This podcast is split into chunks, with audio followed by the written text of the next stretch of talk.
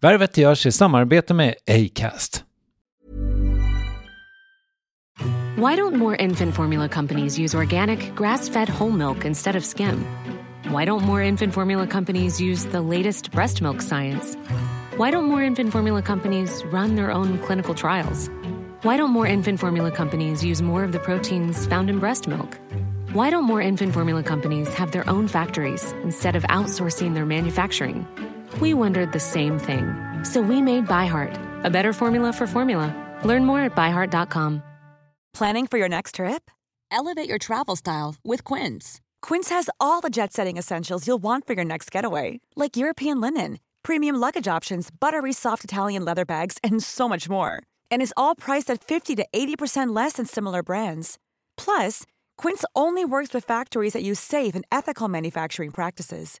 Pack your bags with high-quality essentials you'll be wearing for vacations to come with Quince. Go to quince.com/pack for free shipping and 365-day returns. Many of us have those stubborn pounds that seem impossible to lose, no matter how good we eat or how hard we work out. My solution is PlushCare.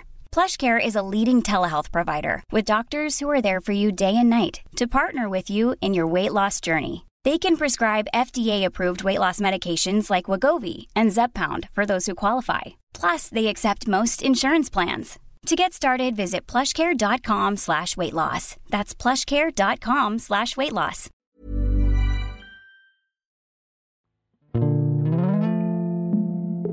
Och sen direkt efter den så kom det en period då det blev helt tomt på heroin i typ hela Sverige. Man kallar den liksom den ödesdigra våren. Och då också så blev det, det blev en införsel av eh, att man hämt, att, eh, alltså heroin som gjorde på grisblodsplasma i öststaterna. Och jag fick i mig heroin som liksom var smittat med så här råttgift. Jag kommer ihåg jag fick en massa utslag på kroppen och det var så skitknepigt. Och den tiden tror jag jag kommer ihåg nästan mest.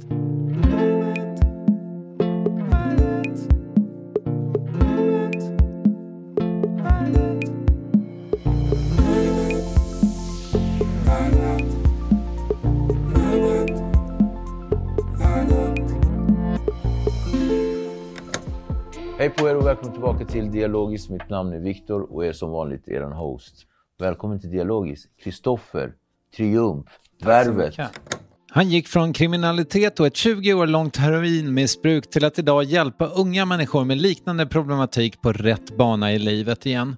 Och det som är så fantastiskt är att Victor de Almeida inte bara lever, vilket i sig är en högoddsare efter att bland annat överlevt nio överdoser på en vecka, utan att han lever så väl och på fler än ett sätt ger tillbaka. Bland annat i podden och Youtube-serien Dialogiskt där han möter ett brett spektrum av gäster även om de blivit kanslade eller levt i kriminalitet. Tidigare i höst kom självbiografin Kramen från helvetet. Idag hör du honom i Värvet 601. Här är Victor de Almeida. Du nämnde innan vi började här att du coachar företag. Jag visste inte det. Hur, hur går det till? Nej, det, det, är väl någonting som inte jag har klivit fram med så mycket. För det, det, det, känns som att det är en del av mitt terapeutiska arbete. Så det brukar inte jag vara offentlig med så mycket. Men jag eh, träffar eh, personalgrupper för till exempel, ett, ja, men, låt oss säga Ikea då. Eh, och nu är det inte Ikea i det här fallet, men alltså träffar ju deras personalgrupp. De har väl haft lite dispyter, det behöver inte vara så här eh, dramatiska eh, fysiska dispyter och det behöver inte vara saker som syns utåt. Men det kan vara att personalgruppen är lite kracklig och, och den inte har funkat som det ska vara. Och då träffar jag personalgruppen. Först träffar jag själva cheferna sitter med dem och säger vad är problemet? Och de kanske kan ibland identifiera problemet, ibland kan de inte det. Och sen så träffar man de så kallade, inom parentes, undersåtarna. och så blir det. Och sen, sen, skapar vi, så det är tre olika träffar och sen den sista träffen förhoppningsvis ska det vara en teambuilding allihopa. Men, men eh, okej, okay. men och hur hamnade du i det här? Är det via eh, terapin liksom? Ja, precis. Alltså via mitt jobb så hade vi pla placerat många av våra killar. Jag jobbar ju på ett behandlingshem med unga vuxna, 18-25. En väldigt intressant målgrupp. Eh, och eh, många av våra killar, så här, efter ett tag i behandling, eh, så, så, kom de ut i praktik på olika arbetsplatser. Eh, till exempel på ICA, Maxi eh, eller ja, något gym eller någonting sånt där. Och, och, i, och i det här så händer det ju väldigt mycket när de kommer ut. De, de vaknar för sent ibland, det börjar komma signaler att sjukskrivningar ganska mycket, och speciellt på måndag morgon och så här, och då börjar man ju undra så här, men kanske ut ute och knarkar eller någonting sånt där. Det kan vara vad som helst, eller bara dåligt mående. Och då har jag ofta varit en av dem som kanske har klivit i och åkt till den här arbetsplatsen med vår kontaktperson då. Och så bemött killarna. Och, och då så har jag också haft en naturlig roll där det fallit väldigt naturligt för mig att hantera konflikter. Och hur tänkte du? Vad gjorde du? Mm. Så att där har jag hamnat. Så då hörde de av sig från, från en av de här. Men, nej, men skulle inte du kunna träffa vår personalgrupp? Och dels är det för att jag har ju dialog, så då tycker, det, är en, det är en attraktion i sig. Så då har det ju först blivit att jag höll, höll, höll någon föreläsning för dem och sen så har, vi, så har det liksom naturligt hamnat där. Mm. Är du med? Det, det här låter ju som, när jag tänker på den här typen av problematik så, ja men om jag tittar på mitt eget liv så är det nästan alltid att det fallerar i kommunikationen. Va? Mm. Och är det det du primärt hjälper folk med? 100 procent. 100 procent. Och, och sen så är det ju kommunikationen i A och O, tror jag. Jag tycker att jag är rätt bra på att kommunicera, men inte alltid. Det, ibland har jag en föreställning om att jag är jätterak och jättekonkret. Och så här. Men det är nog inte alltid det. Jag, min konflikträdsla kan nog ofta handla om att jag, jag gömmer mig bakom att jag ska vara inom parentes tydlig. Eh, jag kan vara övertydlig och, och, och, och så här, som attack är bästa försvar. Jag säger någonting som jag vet ska uppfattas som att jag är väldigt eh, rak. Och då frågesätter man inte mer och då kan jag gömma mig bakom en massa andra saker. Men det är mina rädslor. Mm. Så jag tror att vi får jobba mycket med det. Och, och, och då har vi ju vissa i så här personalgruppen. Vad är din styrka? Vad är din svaghet? Många är ju så här, duktiga barnet på arbetsplatsen, ska vara den duktigaste på arbetsplatsen. Alltid liksom röja upp för alla andra och, och så här. Sen finns det någon som är lite tapetblomman som håller sig lite bakom kulisserna och som en fluga på väggen och inte säger så mycket, men gör desto mycket mer i det tysta. Eh, vad står det för? Var kommer det ifrån? Och då hamnar vi plötsligt på uppväxt och barndom. Och då blir det lite så speciellt. Det kan också bli känsligt. Eh, är det rätt forum då på en handledning för en arbetsplats att man tar upp eh, folks barns, barns trauman? Så då får man ju också värdera det. Mm. Kändes det som att jag kom in på någonting annat. Mm. Men, men är du med? Och, och, då utgår jag mycket från mig själv, vad jag har med mig. Och så där. Ingen av oss är fullkomliga och allra minst jag. Så jag lär mig otroligt mycket varje träff och, och, och sådär. Jag har nog upptäckt liksom nu att många arenor i mitt liv, uppenbarligen så är jag vuxen. Vi sitter liksom i min lokal, jag betalar hyran. Det är ganska snyggt här, om än lite stökigt liksom. Um, jag tycker det ser bra ut som fan. Tack så mycket. Uh, men, uh, men sen finns det ju andra områden där jag är jätteomogen. Och då kan man ju liksom gömma sig, nu, var jag, nu fick jag min ADHD-diagnos väldigt sent, men mm. jag skulle ju till exempel kunna säga så här, ja men ja, privatekonomin, den har varit katastrof sedan jag var eh, 18 för att jag har ADHD. Men det är ju inte sant. Det är ju för att jag är omogen bara. Och liksom aldrig har tagit mig tiden att lära mig och haft för låga krav på mig själv. Jag tänker mig om, det här är ju liksom någonting du är på nu. Jag har en känsla av att det är ganska många av oss, och jag vet inte om det är ett svenskt problem, men, men som faktiskt inte, alltså som inte blir vuxna fastän vi är liksom, ja, snart pensionsfärdiga. 100 procent. Jag, jag är en av dem. Mm. Vad tänker eh, du kring det här? Jag, jag, jag, tänker absolut kring det och jag tänker också just det här du, du snackar om att man... Nu, nu, säger du ADHD, att man kan gömma sig bakom en sån sak. Men jag har ju alltid gömt mig bakom att jag är en före detta missbrukare. Eller jag är en missbrukare, mm. när jag var det. Då var det skitenkelt. Då kunde jag skita i allting med gott samvete. Mm. Sen när jag stod någonstans, skulle hitta mitt förnuft, fick mitt förnuft tillbaka och, och det här vansinnet försvann lite mer så hade jag fortfarande kvar outtalat att jag har varit en före detta missbrukare, så jag har liksom patent på att kunna få vara slarvig och sådär. Eh, och just det här med, med, med ekonomi har, har ju varit en röd tråd genom hela mitt liv. Jag har aldrig respekterat pengar. Jag har aldrig hanterat pengar på rätt sätt. Jag betalade aldrig mina hyror och, och jag känner så här, än idag så, så, så, slarvas det om jag inte liksom är alert på hur saker ska vara. Och ibland kan jag känna så här, en underliggande stress. Har jag löst den grejen? Har jag löst den grejen? Och tack så mycket för att du påminner mig just i denna fredag att det där är en av de sakerna som jag fortfarande måste så här, vara på min vakt. Och det gäller liksom allt från folk som jag har anställda i, i min egen verksamhet, i min egen podd. Liksom att pengar ska betalas ut i tid till folk så att man inte skaffar sig ovänner på grund av en sån sak. Mm. Uh, och när jag säger en sån sak så är det inte en minimal sak utan det är en ganska stor sak. Det är, det är så här, folk har förtroende för mig. Men en annan aspekt i det här med att, vara mogen, det är också i relationer. Träffar en fantastisk kvinna idag jag är väldigt bra på att prata med henne om saker som jag är bra på att prata med henne om när jag vill prata med henne om de sakerna. Mm. Mm. och, så då, och hon kan vara så här väldigt, eh, all eloge till henne förresten, hon är fantastisk. Hon har så mycket tålamod och är omhändertagande och, och så här. Men det som kan vara grejen är att jag har, jag har ju väldigt mycket så här svårigheter att stanna i någonting länge. Mm. Och, och, när det stannas länge, då, då går mina... Ja, men, och när jag säger någonting, då, då, som en, alltså, inte en känsla bara, utan att förklara mina egna brister. Det, det är en sån här grej. Varför gör du såna här saker? Då kan jag säga så här, ja men det är för att jag känner så här och så här. Då vill jag typ att, men nu har jag varit tydlig med det, nu går vi vidare. Men då ska hon säga, nej men vänta, ska vi grotta lite och så här. Och jag kommer ihåg för någon dag sedan, jag bara, men jag har skrivit om det i min bok, där kan du läsa. För det är också en sån här, i min bok är jag väldigt öppen och väldigt så här, ja, men jag fläcker ju ut mitt inre jag, sårbara jag, väldigt mycket. Så det där är också en omogen pryl, att våga stanna kvar i, i känslor på andras bekostnad också. Mm. Inte bara på min bekostnad. För jag kan vara väldigt sårbar och sådär. Men då ska det också vara på min egen bekostnad. Och då kommer jag tillbaka till det här att jag skyller på vem jag är. Nej, men jag är en före detta missbrukare, jag har gjort behandling, så jag vet att man ska vara trygg, man får inte vara gränslös mot sig själv. Är du med? Och då använder man floskler, och då är man plötsligt oärlig. För det blir ju liksom att jag använder... Wow, nu känns det som att jag bara snurrar iväg i någonting. Men det känns som att jag använder Eh, floskler och använder saker som jag vet sägs för att det ska låta bra. Och inte alltid för att det ska låta bra, utan för att skydda mig själv. Mm. Och för att så här, nu har jag sagt att jag är eh, klantig. Nu har jag sagt att jag gjorde en tabbe. Nu stannar vi där.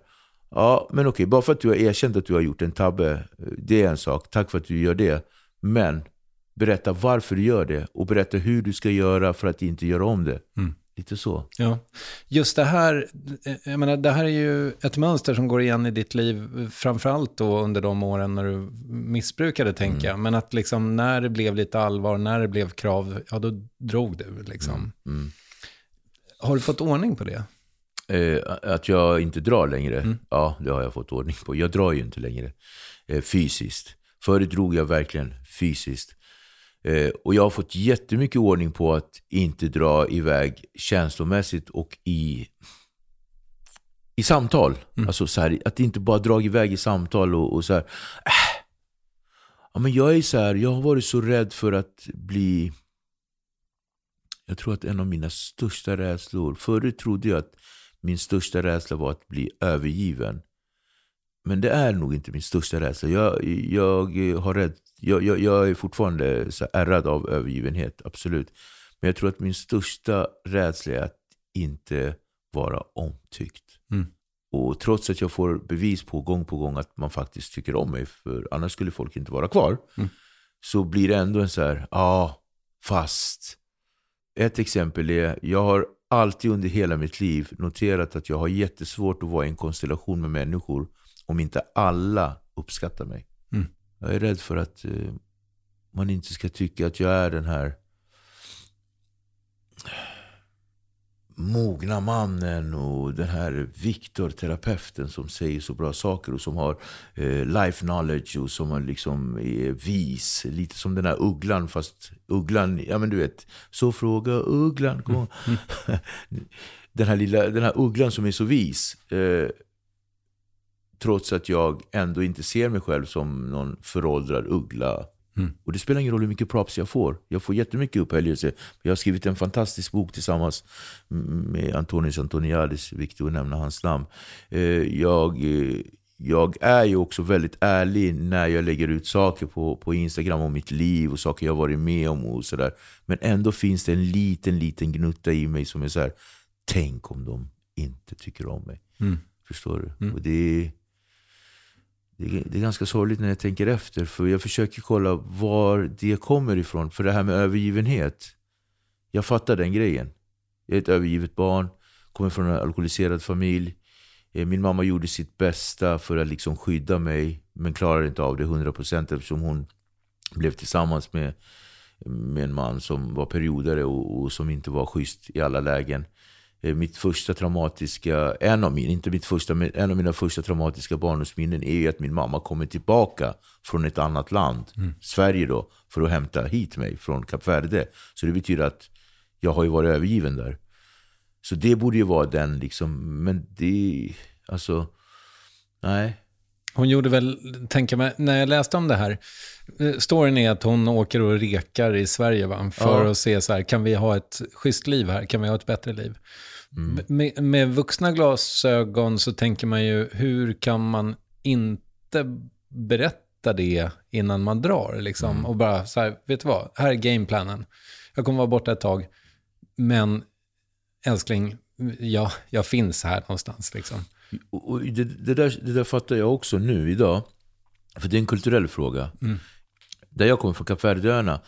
Där hemlighålls mycket saker för att skydda. Eh, Eh, man berättar inte till exempel om eh, någon annan familjs förehavanden. För att man tänker som jag ska skydda barnet från det. Man kanske inte, eh, nu vet inte jag om min faktiskt mamma, det där är en intressant grej jag kan fråga henne.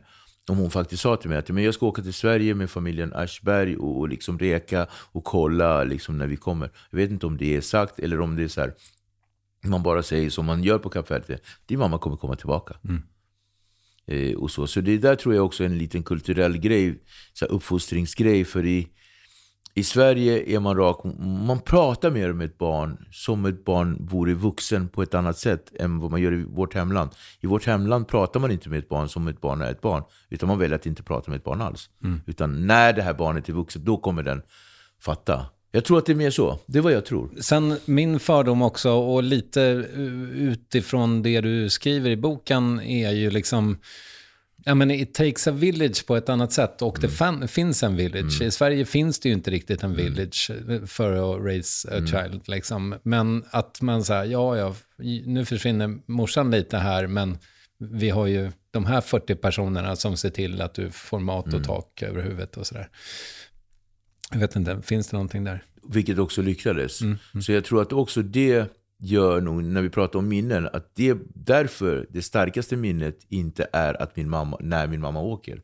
Utan mitt starkaste minne är när min mamma kommer tillbaka och drar mig från eh, den här eh, eh, trygga eh, byn. Alltså, eh, från min, mina fami- min familj. Det var en jättestor familj. Jag har jättemycket syskon, jättemycket eh, kusiner, farbröder, mostrar. Så, och vi bodde alltså nära varandra. Så jag hade jättebra. Allt hade jag på Kap Verde förutom min mamma. Så att jag tror att det där, du lägger nog det exakt on point. Jag tror att det där själva största eh, såret, eh, en av de största såren i alla fall, som jag liksom verkligen känner av, det är när min mamma kommer och tar bort mig från min trygga miljö. Och jag har ju beskrivit det också, att jag känner någon form av samhörighet med min mamma, men den är olustig, för jag vet inte vad den handlar om. Men jag känner att den är väldigt stark. Det är ju för att det är min mamma. Och jag har ju beskrivit det här ganska mycket i, i terapi, när jag pratar med andra killar, att man känner en samhörighet med någon, men den känns obehaglig, för att den är inte utvecklad eh, och den är inte crisp. Nej, men sen också att, jag menar, Den är Jag- dyssig.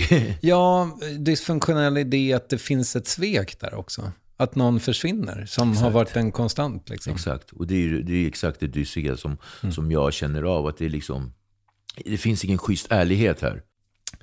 Jag tänker mig också att, jag menar, din bok handlar till ganska stor del om att, så här, ja men vänta nu, jag lägger lock på alla känslor som är jobbiga i 20 år genom att vara hög på heroin. Liksom. Hur har du det med din, ditt känsloliv idag? Har du kontakt med allihopa?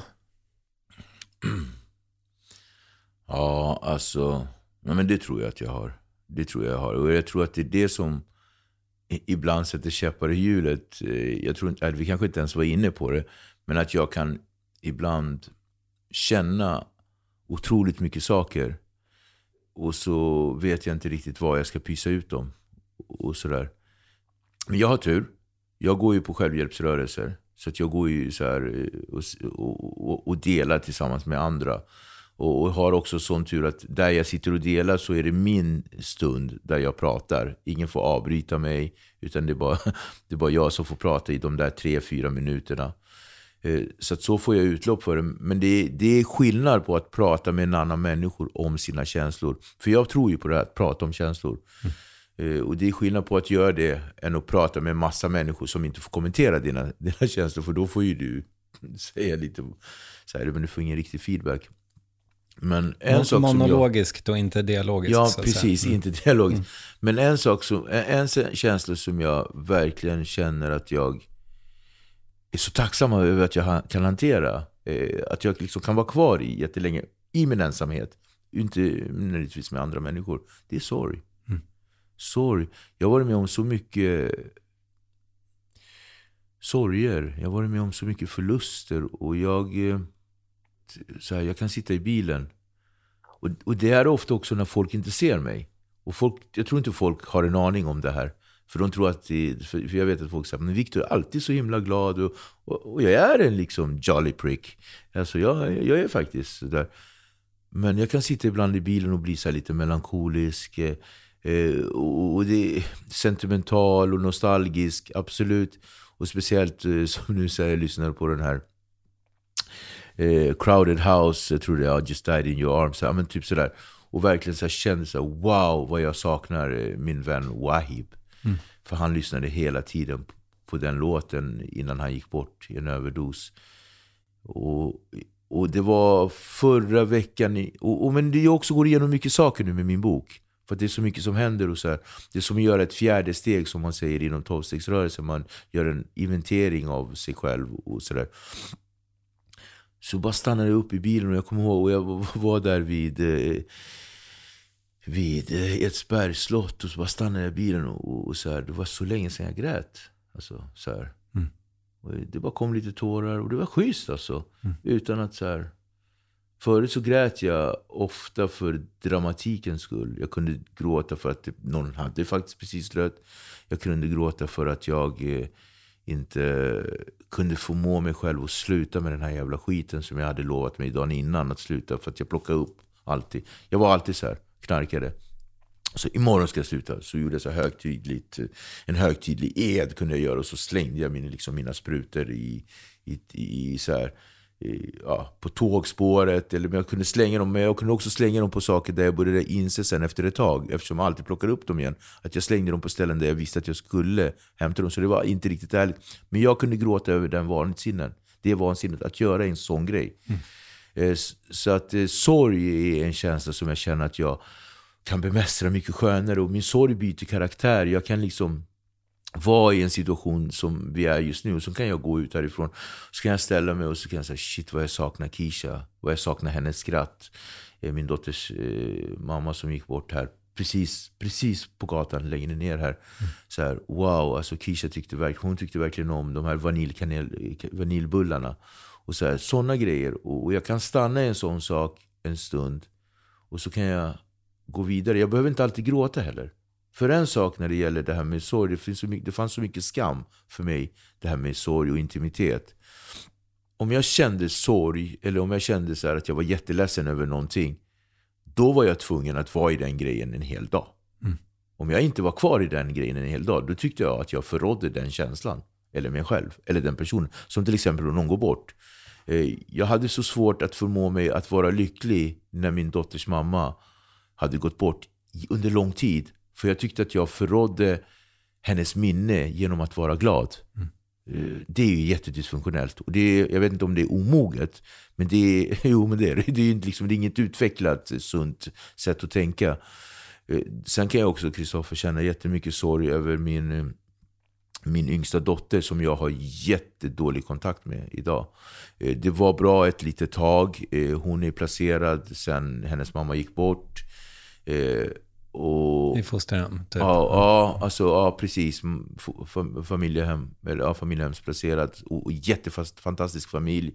Jättebra relation till min familj. Min dotter träffar min mamma och mina systrar typ, alltså, flera gånger i månaden. Hon bor inte i Stockholm. Mm. Så hon är här hela tiden. Men jag är så pass omogen i den grejen är att jag har jättesvårt med relationen med henne. Och vi är så långt borta ifrån, vi har aldrig varit så långt borta ifrån varandra som vi är just nu. Och det är jättemycket sorg. Och det ligger ju mig som vuxen att ta tag i. Men då kommer vi till det här du sa lite tidigare. Det där tar jag tag i. Nästa år tar jag tag i min ekonomi.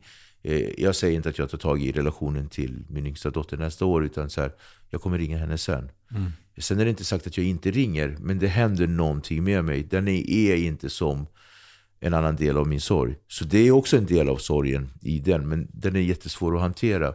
Det blir ju ett glapp, tänker jag också, som är svårt att ta igen ifall det för, liksom, har gått för lång tid. Samtidigt är väl en knackig relation bättre än ingen relation? Eller? Absolut. Ja. Mm. Men ju längre också tiden går så blir ju gapet större och större. Just. Eh, och vi har varit här någonstans förut. Kanske inte så här lång tid. Men, och så när man tar tillbaka det så är det som så här, shit var det så här enkelt? Alltså, mm. vad, vad, är det för rädslor jag går och bär på? Hur gammal är hon? Hon, wow, hon är född 2010. Eh, mm. Så att hon, hon är liksom, hon är stor nu. Ja. Och, och, och, jättevacker, jättefin. Och när hon ser mig så det händer ju någonting med henne också. Absolut. Så att, eh, och så återigen, ett sånt, det här är ett sånt samtal som påminner mig om hur viktig den grejen faktiskt är. Mm. Så att, eh, och så. Min äldsta dotter däremot, vi har ju mer så här, men det är lättare när hon en 24-åring. Mm. Tränar med henne på helgerna och, och liksom pratar med alltså det, det är en helt annan grej. De är halvsyskon också, så det gör ju saken att de inte är så nära varandra. Och det, det är också mitt eget ansvar. Mm. Och, och den här känslan om att inte bli omtyckt. När vi, nu när vi är inne på min yngsta dotter och sådär. Jag tror att en jättestor rädsla i det här är att min yngsta dotter inte ska tycka om mig. Och, och då är vi på det här dysfunktionella planet som jag kan känna i relationer med kvinnor var att jag var så rädd för att bli övergiven av kvinnor så att jag skapade situationer så att jag till slut blev övergiven. Och kunde säga, ah, du ser, jag hade rätt ändå. Och bara föder det här negativa ja, mönstret. Mm. Mönstret, ja. Men där tänker jag mig också, i alla fall, jag, man behöver kanske inte vara någon doktor i psykologi för att förstå att om du känner att du har varit en frånvarande pappa till två döttrar, det borde väl finnas en jävla massa skuld också då som, mm. som på något sätt ställer till det. Men hur ska du bli kvitt den? Skulden. Alltså, bästa sättet att bli kvitt en skuld, det är att betala tillbaka den. Så att jag, det där har jag ett intellektuellt svar på. Eh, och bästa sättet är att jag tror att jag kommer behöva inom en väldigt, väldigt snar framtid, och jag ska återkomma till dig med det när jag har gjort det. Jag behöver sätta mig ner med mina barn. Mm. Och alltså berätta vilken douchebag jag har varit. Utan att liksom så här trycka ner mig själv. Utan bara försöka bara vara väldigt transparent. Och också, jag tror att en stor grej, speciellt för min min äldsta dotter, hon börjar haja hum. Vi, för, för, vi jag pyser ut saker hela tiden, så här, lite små. Så hon, och hon är också väldigt förstående. Hon, bara, för hon kan säga så här, men jag förstår dig pappa. Att bam, bam, bam, För hon är väldigt stor. Eller hon är vuxen. Så hon kan ju liksom, hon räddar mig. Hon gör det enklare för mig. Eh, men min yngsta dotter däremot, där behöver jag kliva fram. Och verkligen så här, inte vara rädd för det som jag vet vi har kulturellt, där jag kommer ifrån. Att man inte pratar om saker. Mm. Och så. För hon hajar mer och hon kan nog hantera mycket mer än jag tror. Mm. Så att den skulden eh, måste börjas med att betalas tillbaka. Och bästa sättet att betala, betala tillbaka den, är att sätta mig och ha ett riktigt bra samtal med henne. Kring henne, kring hennes mamma. Och också varför jag väljer att skriva massa saker i en bok till resten av Sverige, men inte ta det med henne först. Mm. Och där finns det väl också, jag menar, jag har så mycket tankar kring det här, för att jag är ju skilsmässobarn och jag tror att det, när jag var, kanske då i din eh, stora tjejs ålder, skulle jag gissa, runt 22-ish, 23-24 där någonstans. Så, så då fick jag syn på så här, okej, okay, vad omogen, jag, jag, jag, tänkte nog inte i de termerna, men jag såg grejer som min pappa hade gjort som var liksom själviska, tyckte jag. Tycker jag nog fortfarande i viss mån, liksom, mm. och extremt omogna. Sen förstår jag honom på väldigt många sätt. Hans, hans farsa i sin tur dog Eh, när min pappa var tre, fyra bast och min pappas första minne är typ att han och lillebrorsan leker begravning efter att farfar har gått bort. Liksom. Eh, så att jag förstår. Har man inte sett hur en förälder är, då är det kanske svårt att vara en själv. Mm. Samma sak för dig, tänker jag. Det mm. fanns ingen tydlig pappa de mm. första åren. Liksom. Mm. Så det, det kanske säkert ställa till det. Och för mig var det jätteviktigt att jag fick vara arg på pappa. Mm. Eh, jag, och jag skällde ut honom. Mm. Någon eller ett par gånger. Sen kände jag så här, nu har jag fått det ur systemet. Nu kan vi liksom bygga på något. Och det kanske du också måste göra. 100 procent. Och jag tror, jag tror att... alltså öppna för det menar jag. Ja, men, nej, men jag, jag, du ska jag, inte skälla ut dina barn tycker jag. Nej, nej, men, nej, men alltså... Och också tvärtom. Var redo för att få en utskällning. Mm. För jag tror jag tror inte att det där, men du kommer ihåg när jag sa att jag är rädd för att inte bli omtyckt. Jag är inte rädd för att bli konfronterad, för, för jag konfrontation, nej men det är lugnt. Men jag tror snarare känslan av att någon går därifrån med känslan av att jag är inte så här. han är inte nice alltså. Mm. Och så uppför jag mig på ett sätt som inte är nice och förväntar mig att folk inte ska tycka att det, det är så det är så kontraproduktivt. Så det är, nog, eh, det är nog en grej att också när jag vilket jag också kommer göra nu. Såklart. Det, är inte, det här är ju inte första gången jag myntar den tanken. Utan den har, den har funnits, funnits faktiskt rätt länge. Och att jag inte har gjort slag i saken av det. Ja, men sätta mig med, med, med, med mina barn. Och nu är inte sagt att jag ska sätta mig med dem båda två. För det kan ju bli väldigt det blir väldigt självcentrerat och så plötsligt så blir det en helt annan grej. Mm. En omvänd in intervention. Ja, det blir det så här. Men att verkligen, att i den responsen kunna hantera det på ett sätt som också är vuxet. Mm. För det är också en sån här grej som jag kan känna med mig själv, även fast jag inte vill erkänna det. Det är att jag, eh, men jag kan ta emot kritik eh, med modifikation. Jag vet inte om det där lät konstigt. Jag kan ta emot kritik eh, när jag själv ser det väldigt, väldigt tydligt och sådär. Eh, men sen när man, om man kritiserar mig, då kan jag gömma mig bakom, men det där är ingen konstruktiv kritik, då gillar inte jag det. Eh, och sådär. Är du med? Mm. så, så, att, eh, att liksom bara ta saker och inte heller bara vara lack. Så här, mm, ja, nu har du trampat mig på tårna. Utan jag förstår att du känner som du känner. Och eh, ja, men jag ber om ursäkt. Och, och alltså, så här, mm. Verkligen ta in och försöka gå i, komma, sätta sig in i den andra personens... Eh, så här, aha, är det så du känner? Om jag hade varit du, jag hade nog också lite så. Mm. Och inte ta allting som en personlig karaktärsförolämpning. Mm. Mm. Lite så. Sen är det ju så här, vi pratade om skuld för en stund sedan och jag menar inte liksom och, och jag vill inte såra dig, men jag, tänk, jag tänker högt här nu kring det att när skulden primärt är tid, mm. eller när, närvaro, vilket ju är samma sak i det här ja. fallet, den är ju tuff att pröjsa tillbaka. Den är skittuff, den mm. kan man aldrig liksom riktigt... Man får bygga nya. nya. Alltså det hade varit en annan sak om under en, under en obetald faktura. Mm. Ja visst. Mm. För då, ja, då kan, kan man, betala, betala med tillbaka ränta. den och sen så kan man säga med ränta och sen så ber jag om ursäkt. Jag var så här keff att jag inte... Fan. Usch, ja men det var ju gått igenom. Den går igenom den där grejen. Men när det är tid, man kan liksom så här kan man tänka mig, så, men pappa, du, när jag började cykla, alltså, förstår du? Sådana prylar. Mm. Det är... Mm. Ja, det finns inga män där. Utan jag, jag, jag hajar precis vad du menar och jag håller verkligen med dig. Och, och, en sak som slog mig för några år sedan, som jag sa att det här vill jag aldrig mer hamna i. Det var ju när jag fick ringa min egen syster och fråga vad min dotter hade för storlek i kläder när jag skulle köpa födelsedagspresent. Mm. Det var en wake-up call. Eh, och jag kommer ihåg att jag kände det i samma ögonblick som jag ringde till min syster. Det var inte ens hon som sa det till mig, jag tror inte ens hon tänkte på det. Hon var helt upptagen med sina egna. Och så, men så vad har hon för... Så bara, shit, det här borde jag veta. Mm. Det är en sån pryl. Ja, jag fattar det. Och jag känner i hela mitt system att det är så här, wow vilken skam. Mm. För då blir ju också skulden blir till skam. Mm. Ja, vi missbrukare, jag pratar för oss missbrukare, vi har en tendens att blanda ihop skammen och skulden. Skam är ju en känsla av att jag är fel. Mm. Uh, skuld är ju, jag gör fel.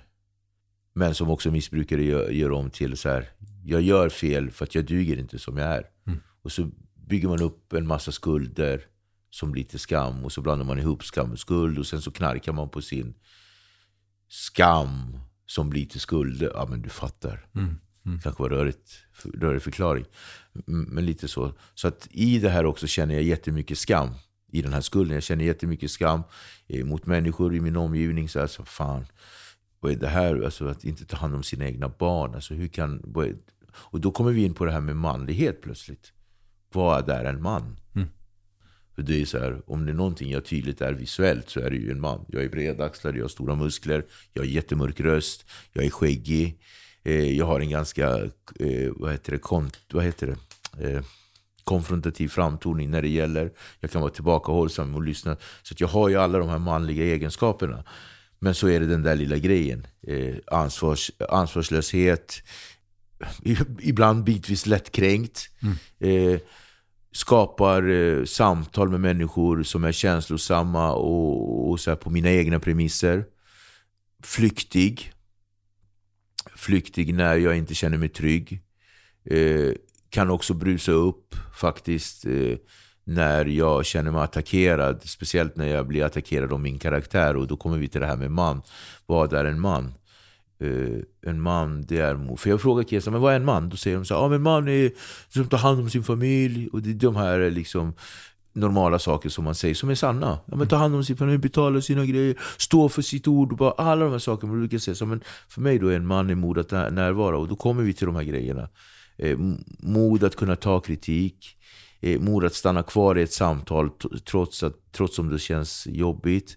Mod att ta ansvar. Eh, ja men du vet, och då mm. blir det plötsligt det blir lättare.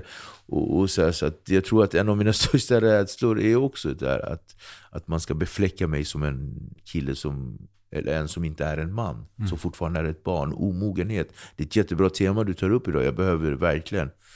Eh, och då går ju det tillbaka till den här självkänslegrejen, att inte vara omtyckt. Just. Jag gillar inte den där Viktor, han är ingen man. Mm.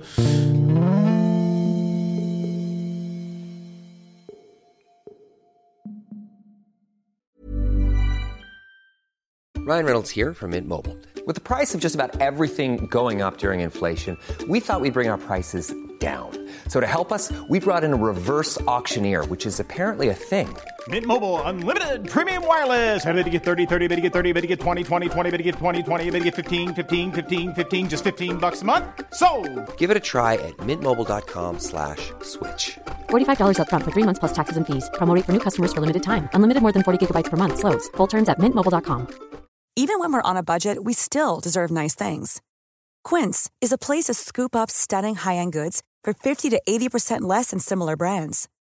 They have buttery soft cashmere sweaters starting at $50, luxurious Italian leather bags, and so much more.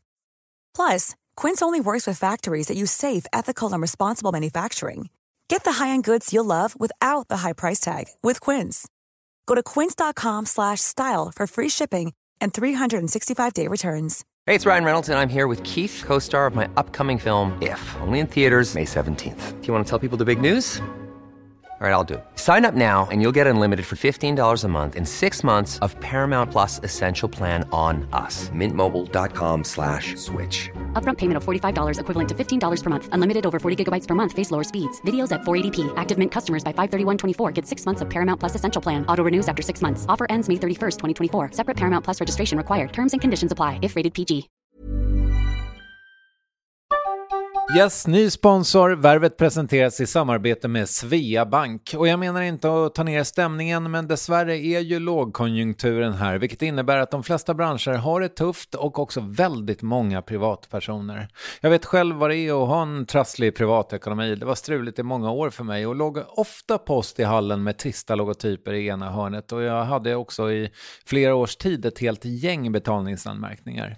Och tyvärr är det nog många som har det svårt att få ihop till räkningarna just nu, som har hamnat i ekonomiskt trubbel. Och det är här Svea Bank kan kliva in med något som kallas skuldfinansiering. Där löser de skulder hos inkasso och till Kronofogden och till och med om Kronofogden vill sälja ditt boende har Svea Bank möjlighet att hjälpa till.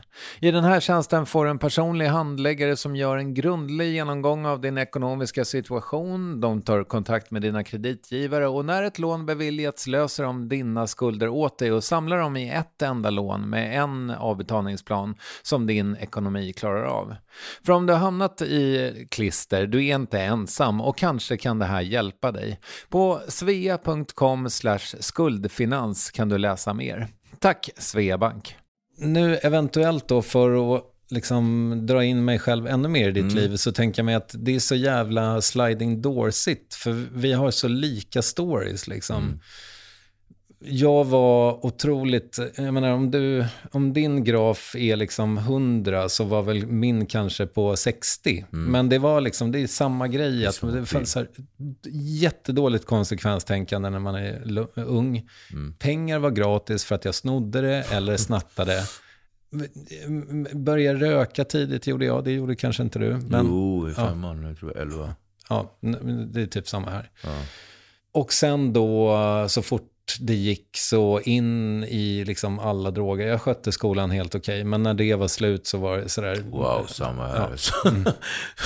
Vad ville att tiden skulle ta slut. Alltså, så här, snart mm. får jag ta min drogdebutexamen. För mm. det, det, var, alltså jag kände, jag kände som jag avbröt dig där. Nej, nej, nej. nej men, är du men, säker? Ja, och, men, jo, och sen så när du hittar heroinet, mm. så långt eh, gick det aldrig för mig, nej. tack gud. Liksom. Ja, och det, det, skulle vi också egentligen kunna diskutera, för jag tänker mig att du har ju sett, liksom, men du har ju träffat så jävla mycket folk som har pundat.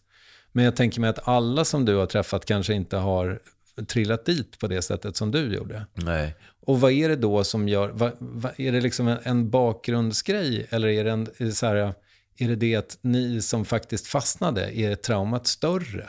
Både och. Jag tror att det är alla de tre. Jag tror mm. mycket är ödets ironi. Mycket är också de verktygen vi har eh, i våra ryggsäckar. Upplevelser och barndom och faktiskt trygghetsfaktorer. Sen tror jag mycket, mycket handlar om vad man är i för läge. Ibland har man bara jävla otur. Alltså jag har ju jättemycket gamla polare som, vad fan hände med Niklas alltså?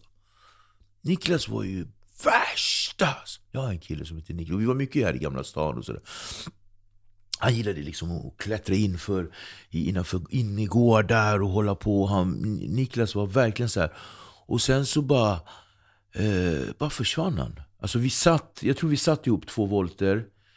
Och det här med katakomberna, jag vet inte, jag läste, alltså vi bodde under Stockholm. Niklas var också så här, eh, redan då, för han var klottrare. Redan då så, så han bara, Ej, det finns så här eh, i Kolingsborg, om man går ner i Kolingsborg så kan man så här, jag bara, är det sant? Så vi var ju mycket där nere, men då var man fortfarande purung och då hade jag lite så här själv, eh, självaktning där jag, så här, jag går runt så här och håller på och klottrar. Det bara, du vet, det var ju de här. Och Niklas han var ju så vit, eh, vi kallades för Uyghurs, alltså så eh, super loose brallor och Levi's, eh, vad heter det, nättröjor och så hade han basker och klottrade och var värsta hiphoparen. Men knarkade jättemycket. Och bara försvann. Mm. Så tror många gånger undrar jag undrar vad fan som hände med Nicke. Vi kallar honom för Nicke. Vad som hände med Nicke? Då visade det sig att en dag var jag på Söder, och det här är jättemånga år in i mitt missbruk.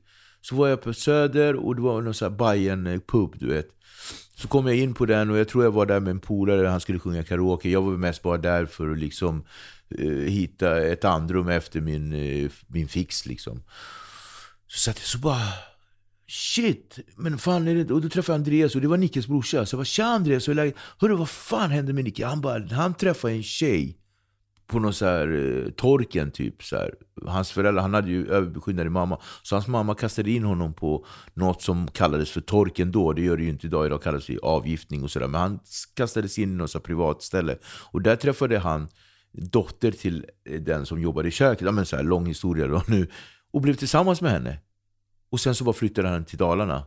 Och nu så blev han en bonde eller någonting sånt där. Men jag träffade honom många år senare, mm. alltså ganska nyligen. Mm. Bara Nicke och så här. Och det är så kul för att han skrev ju till mig om min bok. Hoppas du hör det här Niklas. Så han skrev så här, så kul i bok, för han är ju lite med i boken. Och jag har ju valt att inte skriva om hans som namn. Många i boken är ju en del, inte många, en del är fingerade namn. Mm.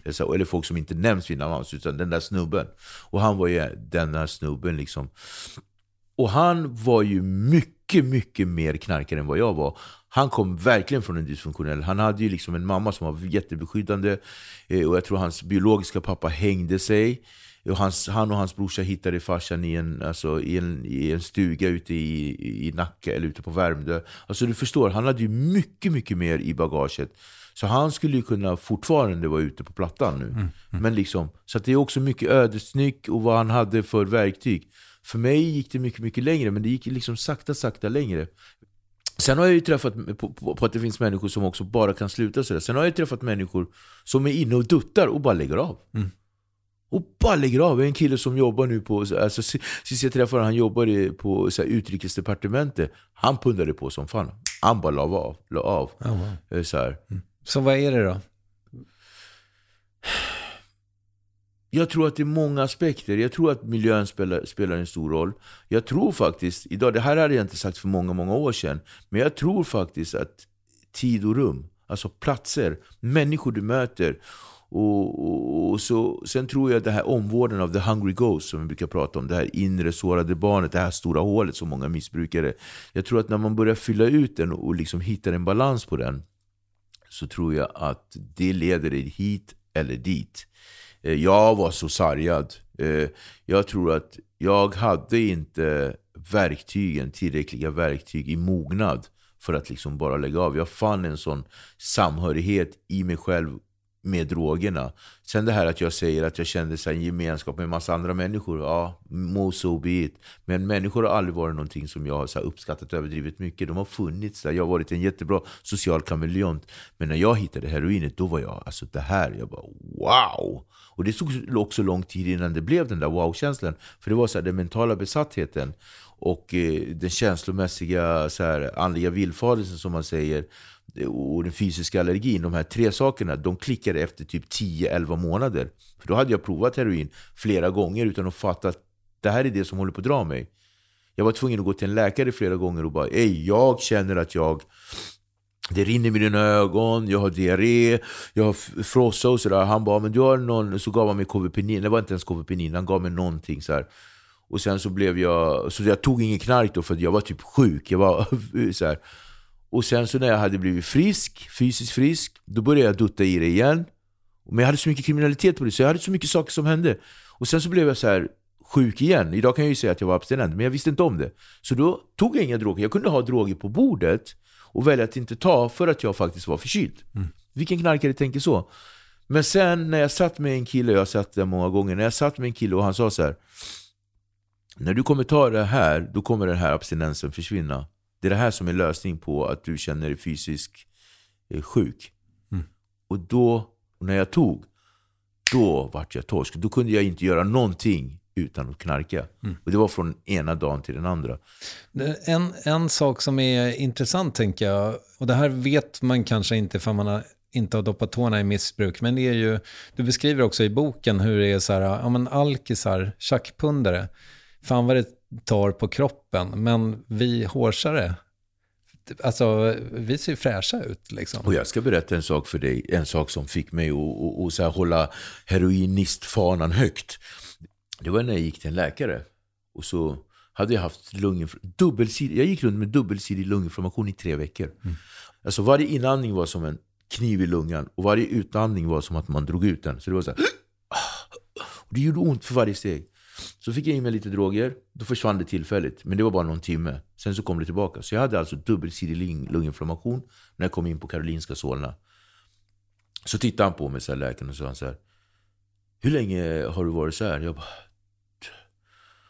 jag tror ett par veckor och sådär. Han bara, ja men det måste ha varit länge så. Han bara, du har dubbelsidig lunginflammation grabben. Du kommer få utskrivet eh, så här. Du måste fortsätta äta dem trots när du blir bättre. Och det kommer det bli inom 4-5 dagar. Men du måste äta de här 14 dagarna. Men det du inte får göra, det är att du får verkligen inte sluta knarka. Mm. För om du slutar knarka, då kommer...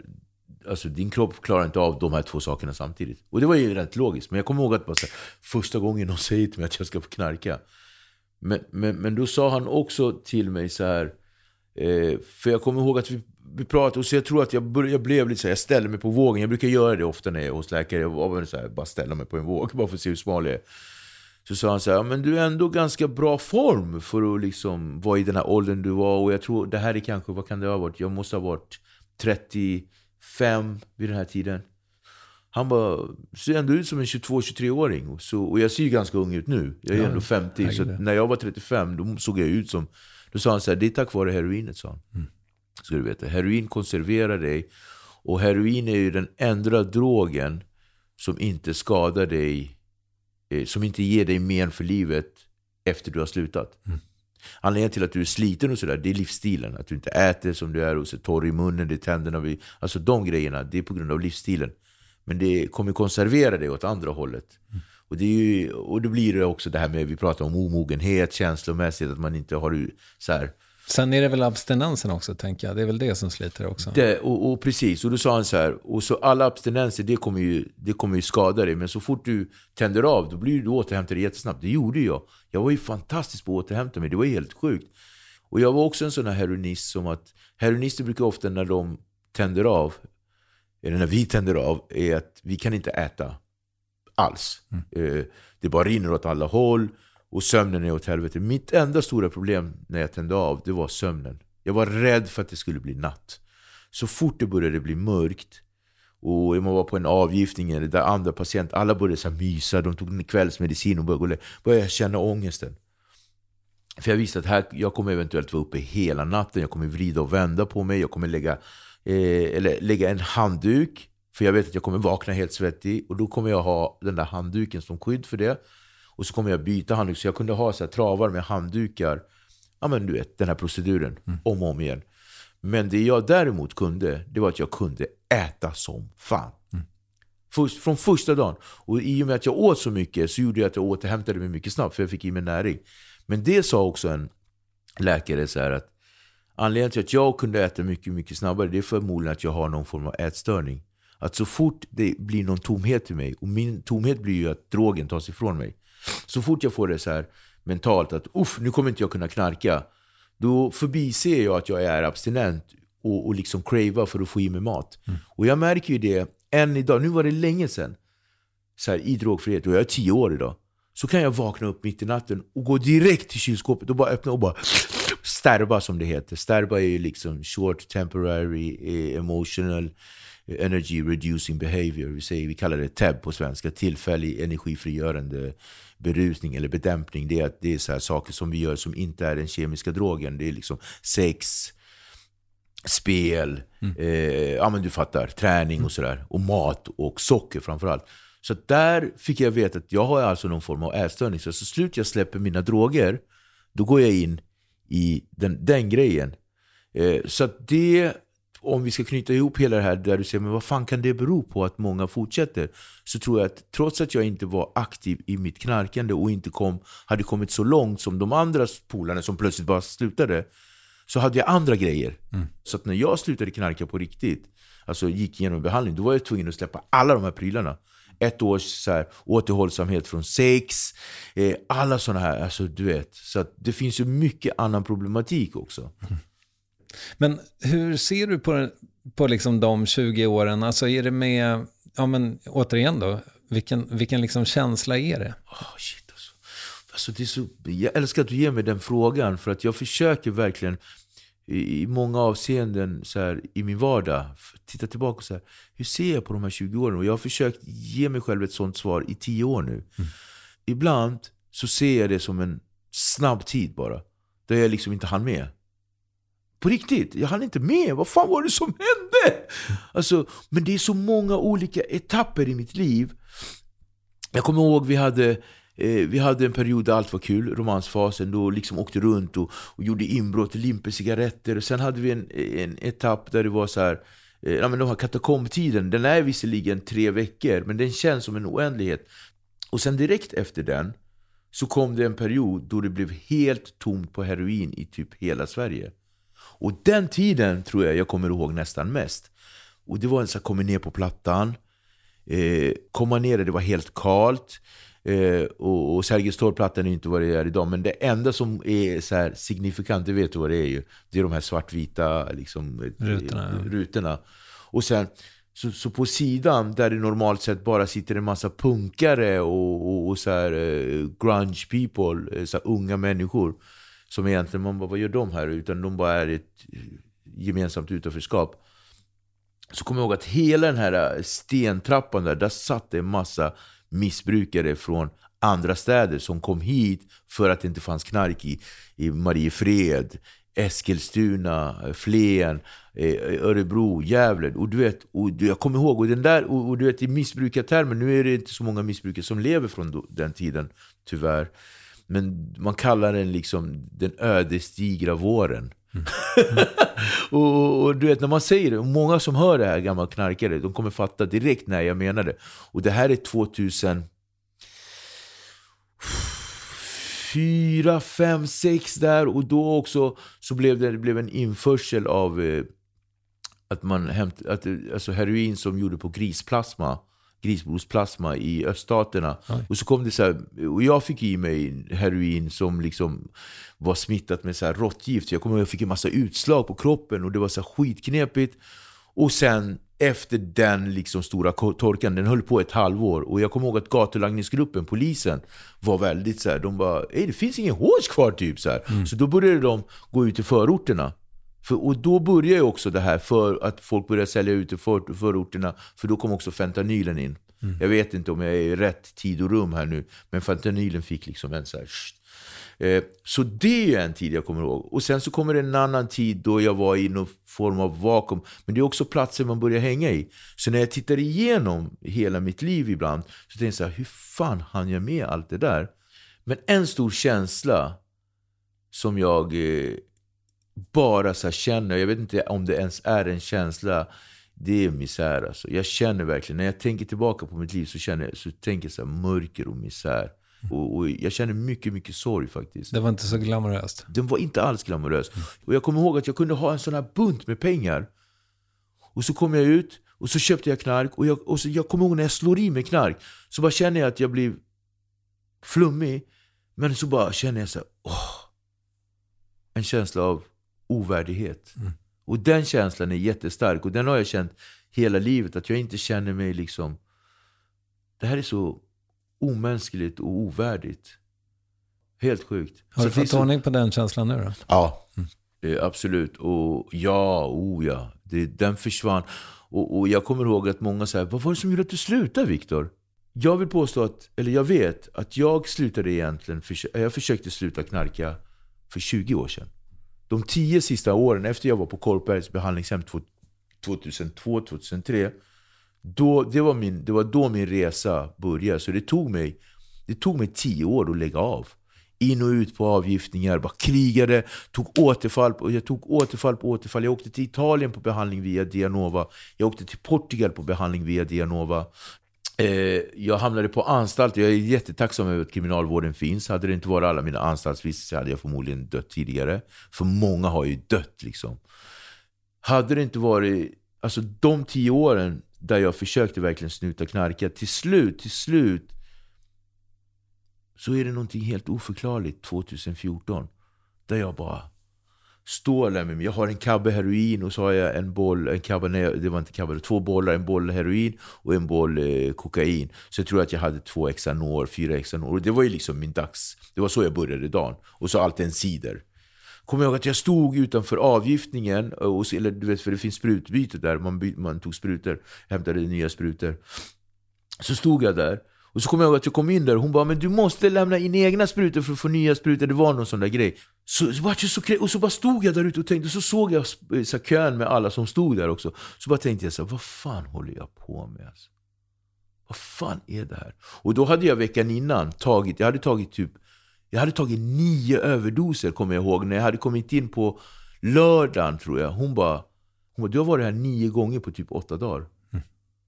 Och så skulle de höra av sig till någon läkare som skulle göra akut LVM eller någonting. Och då bara drog jag ut därifrån. Och var ute hela natten med mina kläder och så bara drog jag ut sladdarna. Och sen det här var alltså dagen efter det. Så jag kommer ihåg att jag stod och tänkte, jag bara fan igår var jag... Jag tänkte verkligen så jävla kristallklart. Tittade på alla de här som stod där. Jag bara fuck. Och så tittade jag på den här kabbanen som jag hade. Eller bollarna. Och så tänkte jag så här, shit alltså. Fan jag har varit in och ut där borta på akuten. Så tittade jag på min arm och då kommer jag ihåg att jag har ju liksom efter de här de sätter ju in, när de slår i dig anarkanten, eh, då har, och jag hade en sån här, en, en här, port. och här fick jag, den har jag alltid, så, du vet, där de kan slå i. Sen, så den sitter ju kvar. Du har en port i handen fortfarande? Mm. Ja, den var satt kvar i handen. Och så satt och tittade på det och så bara, jag bara, alltså, jag pallar inte. Alltså. Mm. Och bara tar helt sömniga steg. Och jag är, alltså, jag är abstinent nu alltså. Och bara tar steg och bara går in. Och så bara knackar jag och så hon bara hej och de känner igen mig. Det var som så här, sliding door som du brukar säga. Fast på en annan term. Uh, hon bara har du, vad heter det? Eh, alltså man måste ha en behandlingsplan för att komma in på avgiftning. Det måste, man kan ju inte bara komma in och avgiftas utan det ska finnas en... Så här, jag bara nej, jag bara men ring Lulu Molina på, på Norrmalms stadsdelsförvaltning. Hon bara ah, du kan få komma in men du vet, det är inte säkert att du får stanna för du måste ha, SOS måste ju lämna in en remiss och bla bla. Så kommer jag ihåg att jag bara, ah, så bara ringde jag Lulu så här, och det var så här, och jag minns också min jävla telefon jag hade, och den hade jag ganska länge den luren sen efteråt. Så här, den bara dog hela jävla tiden. Det var ju en så här riktig telefon. Så bara Lulu, hon bara hej Viktor, jag kommer in på... Jag bara Lulu, snälla, snälla, jag ska gå in på avgiftning. Hon bara nej men vi har gjort så jävla många försök nu. Så att jag gick egentligen, så jag bara men jag kommer gå in nu här. Hon bara ja, jag säger så här Viktor, det här är inte okej okay, men jag kommer ta ett mandat. Du får gå in, går du ut nu, då kommer vi, alltså, vi kommer ändå fortsätta göra LVM så när jag gick in, LVM ut, eh, så när jag gick in, jag vill säga det, LVM är också lagvård om missbruk, det är ett omhändertagande mm. som är ganska ingripande, sex månaders eh, tvångsvård. Så när jag går in där, de bara vilken tur du har, de bara, det, var, det är inte många, alltså, det är ovanligt att man bara får komma in, man måste få en remiss, det tar ju turer. Eh, så bara kom jag in där och så kom jag ihåg att jag gick in där, men jag hade fortfarande de här bollarna kvar. Mm. Eh, och så fick jag prata med läkare och jag kommer ihåg att första läkaren jag fick prata med det var en barndomsvän, eller Big Fred, och han har ju blivit läkare. Så, så han bara, ah, gubben. Fantastisk person. Ja. Var fantastisk kille. Och jag kommer ihåg att han tittade på mig, han bara, fan gubben. Så här. Han bara, jag har sett dig komma in och ut här, men det är första gången. Så här. Och jag var så här, och, och, jag brukar ju ofta direkt bara signalera. Jag bara, ah, jag vill ha eh, nedtrappning på bens. Så här, du vet, signalera direkt att det här avtändningen ska vara. Men jag gjorde inte det. Mm. Den här gången jag bara, ah, ja, okej. Okay. Så hade jag kvar dem där länge i fickan alltså. Så, eller innanför, först var det innanför munnen för de gör ju en visitation. Sen var jag där bara på avgiftningen och sen så när jag kom upp på avdelningen efter typ 6-7 timmar på själva avdelningen, då kom jag ihåg att jag bara gick in rakt in på toaletten. Bara spolade ner och jag har aldrig spolat ner knark i hela mitt liv. Aldrig! Mm. Och sen så bara ringde jag min syster och så, jag tror än idag att min syster kommer ihåg det samtalet. Men då sa jag så här till henne, jag bara, jag är klar nu. Mm. Och sen dess så var jag klar. Så det var egentligen, den grejen var ett beslut, men det är också en följd av en massa olika saker. Men jag tror det här med de här överdoserna den sista veckan, det, det tog på mig ganska hårt alltså. Mm. Faktiskt. Och sen fyra månader efter, i drogfrihet, så dog min yngsta dotters mamma. Så många tror ju att hon, när hon dog så bestämde jag mig för att sluta. Det var faktiskt inte fallet. Utan jag hade precis gjort klart en behandling på fyra månader. När vi gick precis nedanför här. Så ramlade hon ihop och dog mm. i hjärtattack. Men det är liksom... Så när jag tittar tillbaka på min tid som missbrukare så är det, det är väldigt mycket saker när jag liksom går in i det. Men det finns en definitiv tanke och känsla och det misär och mörker. Mm. Och, så. och jag tror inte att jag är speciellare än någon annan. Jag tror bara att jag har haft det här flaxet. Att jag är två av tio, det är sjukt. Mm. Två av tio säger de, när man kommer in, när man har en behandlingsgrupp på tio personer, två av dem kommer klara sig. Mm. Definitivt. Och den statistiken har aldrig ljugit. Mm. Men vad, liksom, du som båda har varit inne i kriminalvården och missbruksvården, vad, vad tänker du om hur den ser ut idag? Jag jag är ju ganska stark motståndare Eh, om vi tar missbruksvården först. Nu kommer säkert många så här.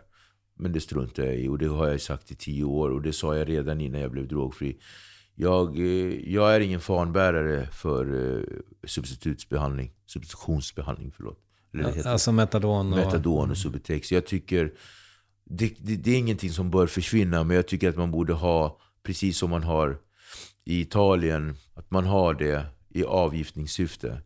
Och sen så är planen att man ska trappa ur, trappas ur från det efter ungefär ett år, högst två.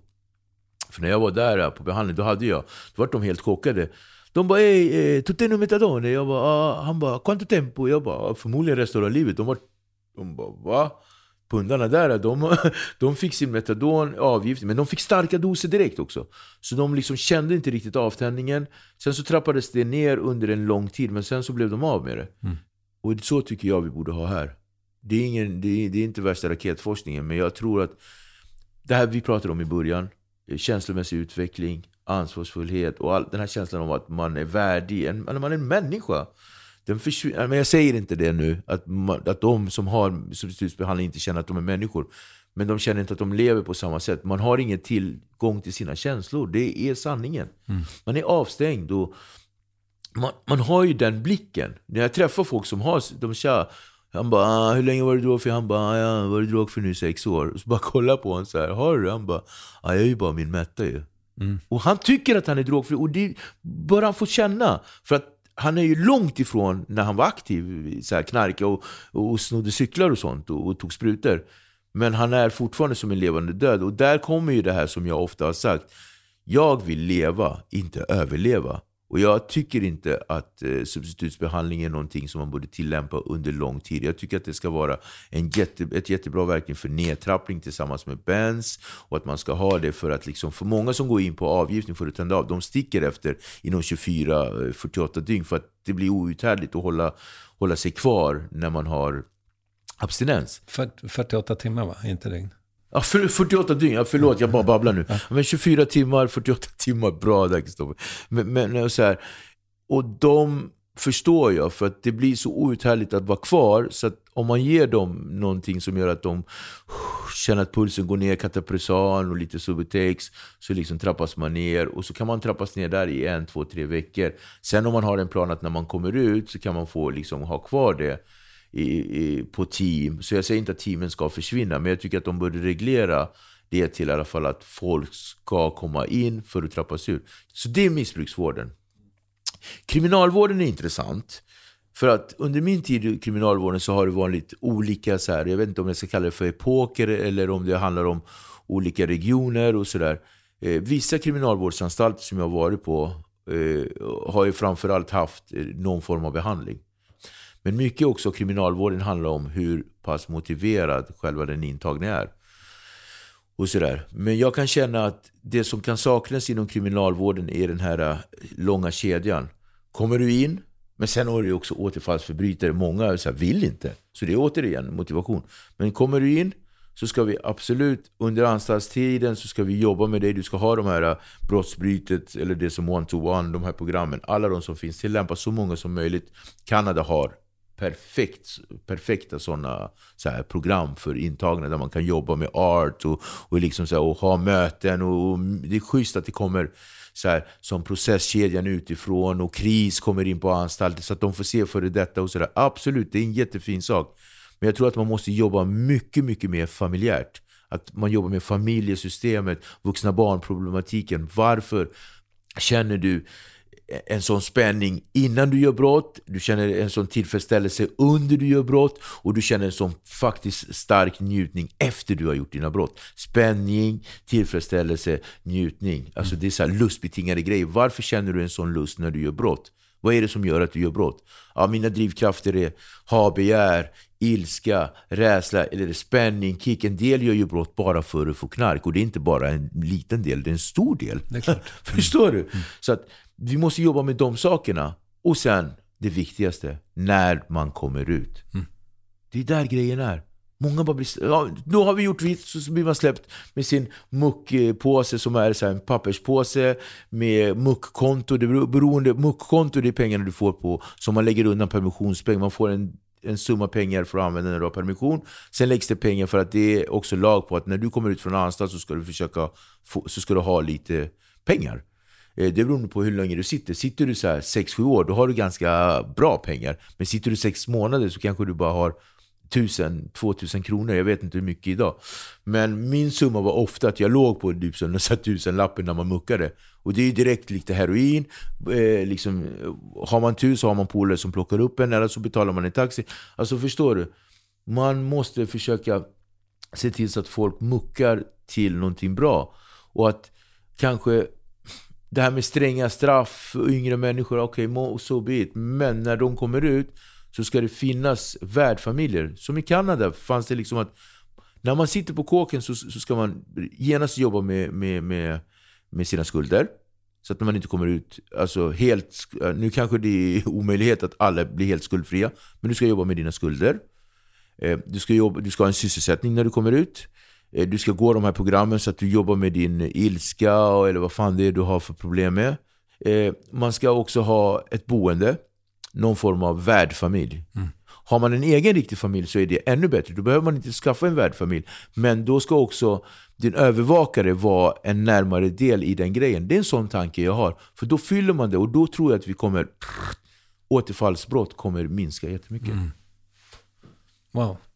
Du, eh, innan, nu har vi pratat länge. Förlåt, och jag, jag bara babblar. Men, men om du så här, då eventuellt lite kort bara summera. För att som jag sa förut, du lämnar oss eh, läsare, eh, du blev nykter för tio år sedan. Ja. 2016 är liksom det sista nedslaget i, i ditt liv i boken. Ja. Om du skulle summera, vad har hänt mellan 2016 och 2023? Wow. Jag har hittat ett nytt sätt att leva. Eh, jag jobbar på relationer med mina barn stenhårt fortfarande. Vi har ju pratat om det. Eh, en av dem är mer lyckad än det andra. Eh, jag försöker verkligen jobba med mina skam och skuldkänslor och försöker vara den här, den här mannen, moden att närvara och det går upp och ner. Jag har massa, massa issues och jag kommer ha det resten av mitt liv. Och jag tror att jag hade haft dem även om jag inte var missbrukare. Mm. Så att jag är en normal människa idag. Men jag har också jättemycket höjdpunkter i mitt liv. Eh, jag är tacksam att jag är sund och frisk. Jag gjorde en så här helkoll av min kropp, knacka, knacka, ta i trä, har skitbra hjärta, alla värden är klockrena. Jag har ibland tänkt att jag kanske så här, har diabetes eller någonting för att jag har varit sjuk från jobbet jättemycket det senaste året. Men med ett samtal med en annan terapeut och psykolog för några månader sedan så kom vi fram till att fan, det är för att du har skrivit din bok. Mm.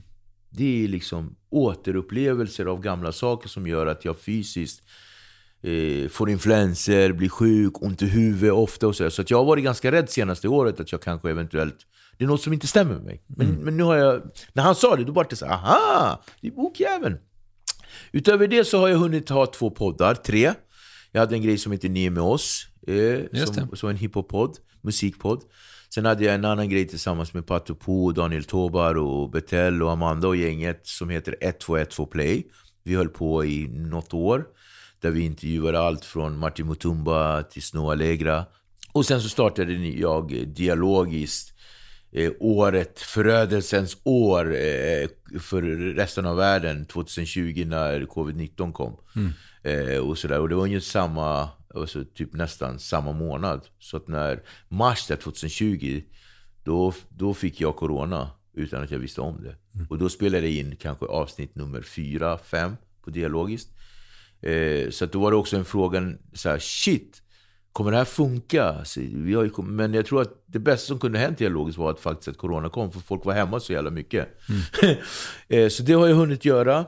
Och som vi backar bandet lite grann så utbildade jag mig till terapeut.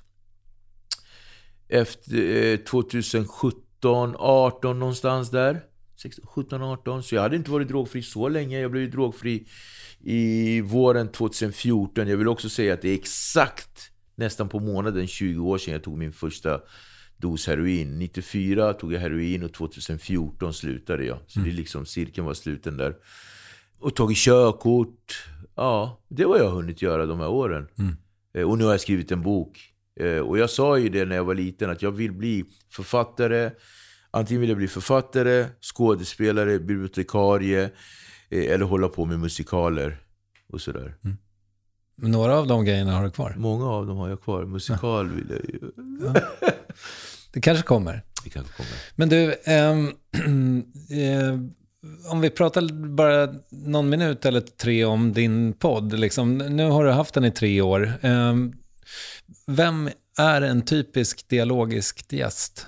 Jag vet att folk kommer säga att en typisk dialogisk gäst är en kriminell kille från till exempel eh, Gävle eller liksom någon ortenkille som kommer komma och berätta om sitt hårda liv och sådär. Det är en av de typiska gästerna.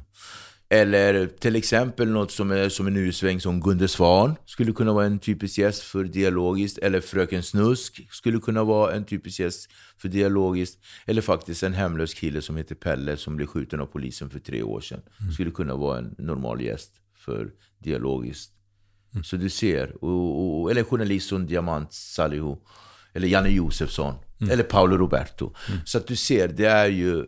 Jag vill se dialogen som en samhällsskildring. Det är en samhällsskildring på gott och ont. Det finns allt från liksom högt, lågt, höger, vänster.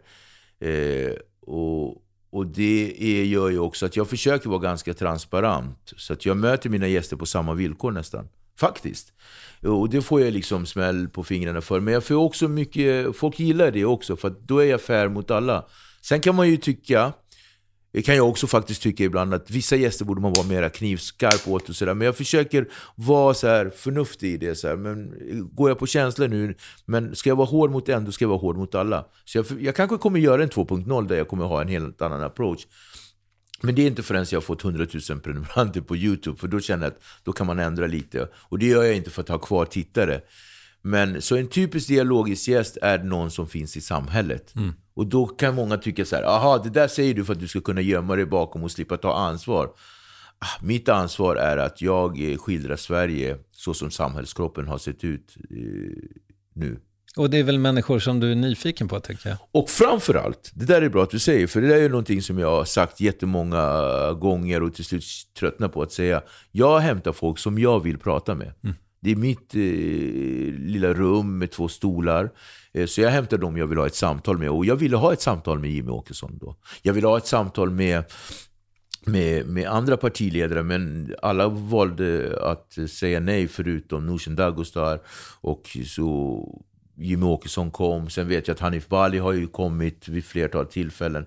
Så att, eh, ja, de jag vill prata med, de kommer komma dit och, och så kommer det ju fortsätta. Och du, du verkar inte jätterädd för att ha, ha kontroversiella gäster, då, som Paolo Roberto var med i nyligen till exempel. Nej, eh, det finns alltid en liten spänning att hämta gäster som är lite sådär. Dels hur, hur, hur allmänheten ska reagera, men också när man sitter med människor. För att jag har märkt att många, många, förmodligen även jag, är, alltså, folk är helt annorlunda när man pratar på tu hand. Speciellt när man har suttit så här en halvtimme, 40 minuter. Då, det blir ett helt annat möte. Det var fantastiskt att ha dig med. Det var en ära. Tack, Eh, detsamma. att hämta dig var ju verkligen så här, det kändes verkligen som en fjäder i hatten. För jag har alltid lyssnat på Värvet och alltid så här, wow. Eh, Och det är också värsta grejen att få sitta här. Till och med eh, under missbruksåren. Vad sa du? Lyssnade du under missbruksåren också? Ja, Ja, wow. Eh, verkligen. Och, och det var, så jag tror att det var dig, Mats Nileskär, som jag lyssnade mycket på. Och jag har ju en fascination för folk som är liksom lite lugnare. Så här. Jag är ju inte det. Jag har ju ganska mörk röst bara uh, skrävlig. Men så Mats Nileskär och, och dig, det var ju liksom verkligen... Och jag kommer ihåg, det var något, nu vet jag inte vad det var för avsnitt, men som jag lyssnade på när jag var på väg till eh, avtändning i Italien.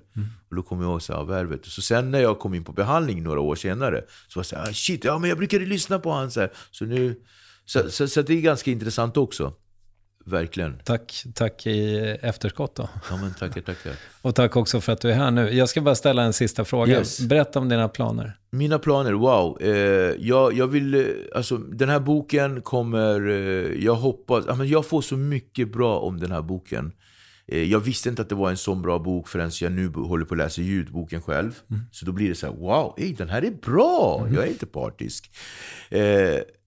Men också när det gäller just boken så, så har jag tankar om att man ska göra någon filmatisering av det.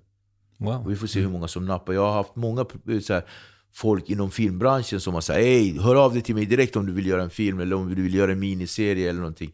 Och jag vet inte om man ser på min Instagram så har jag lagt ut små klipp där det är ur boken med foton från förr i tiden och så en, ett litet stycke. ja. ur, ur, och det är ju också en tanke, direkt när jag gjorde det, det är att de här små styckena ska man filmatisera och göra små kortfilmer av eller någonting. Mm. Så är det någon där ute som liksom har en tanke på Kramen från helvetet as a motion picture, let's go. Öppet brev. Du, stort tack för att du ville komma hit. Tack för att jag fick komma, det var en ära. Likewise.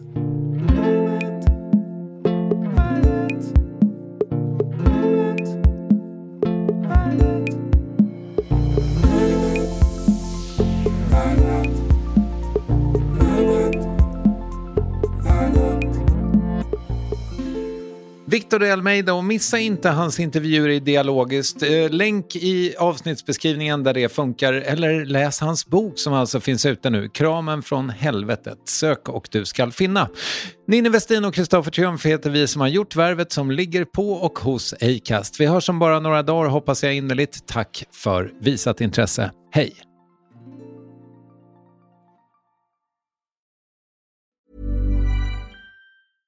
Hey, it's Paige DeSorbo from Giggly Squad. High quality fashion without the price tag. Say hello to Quince.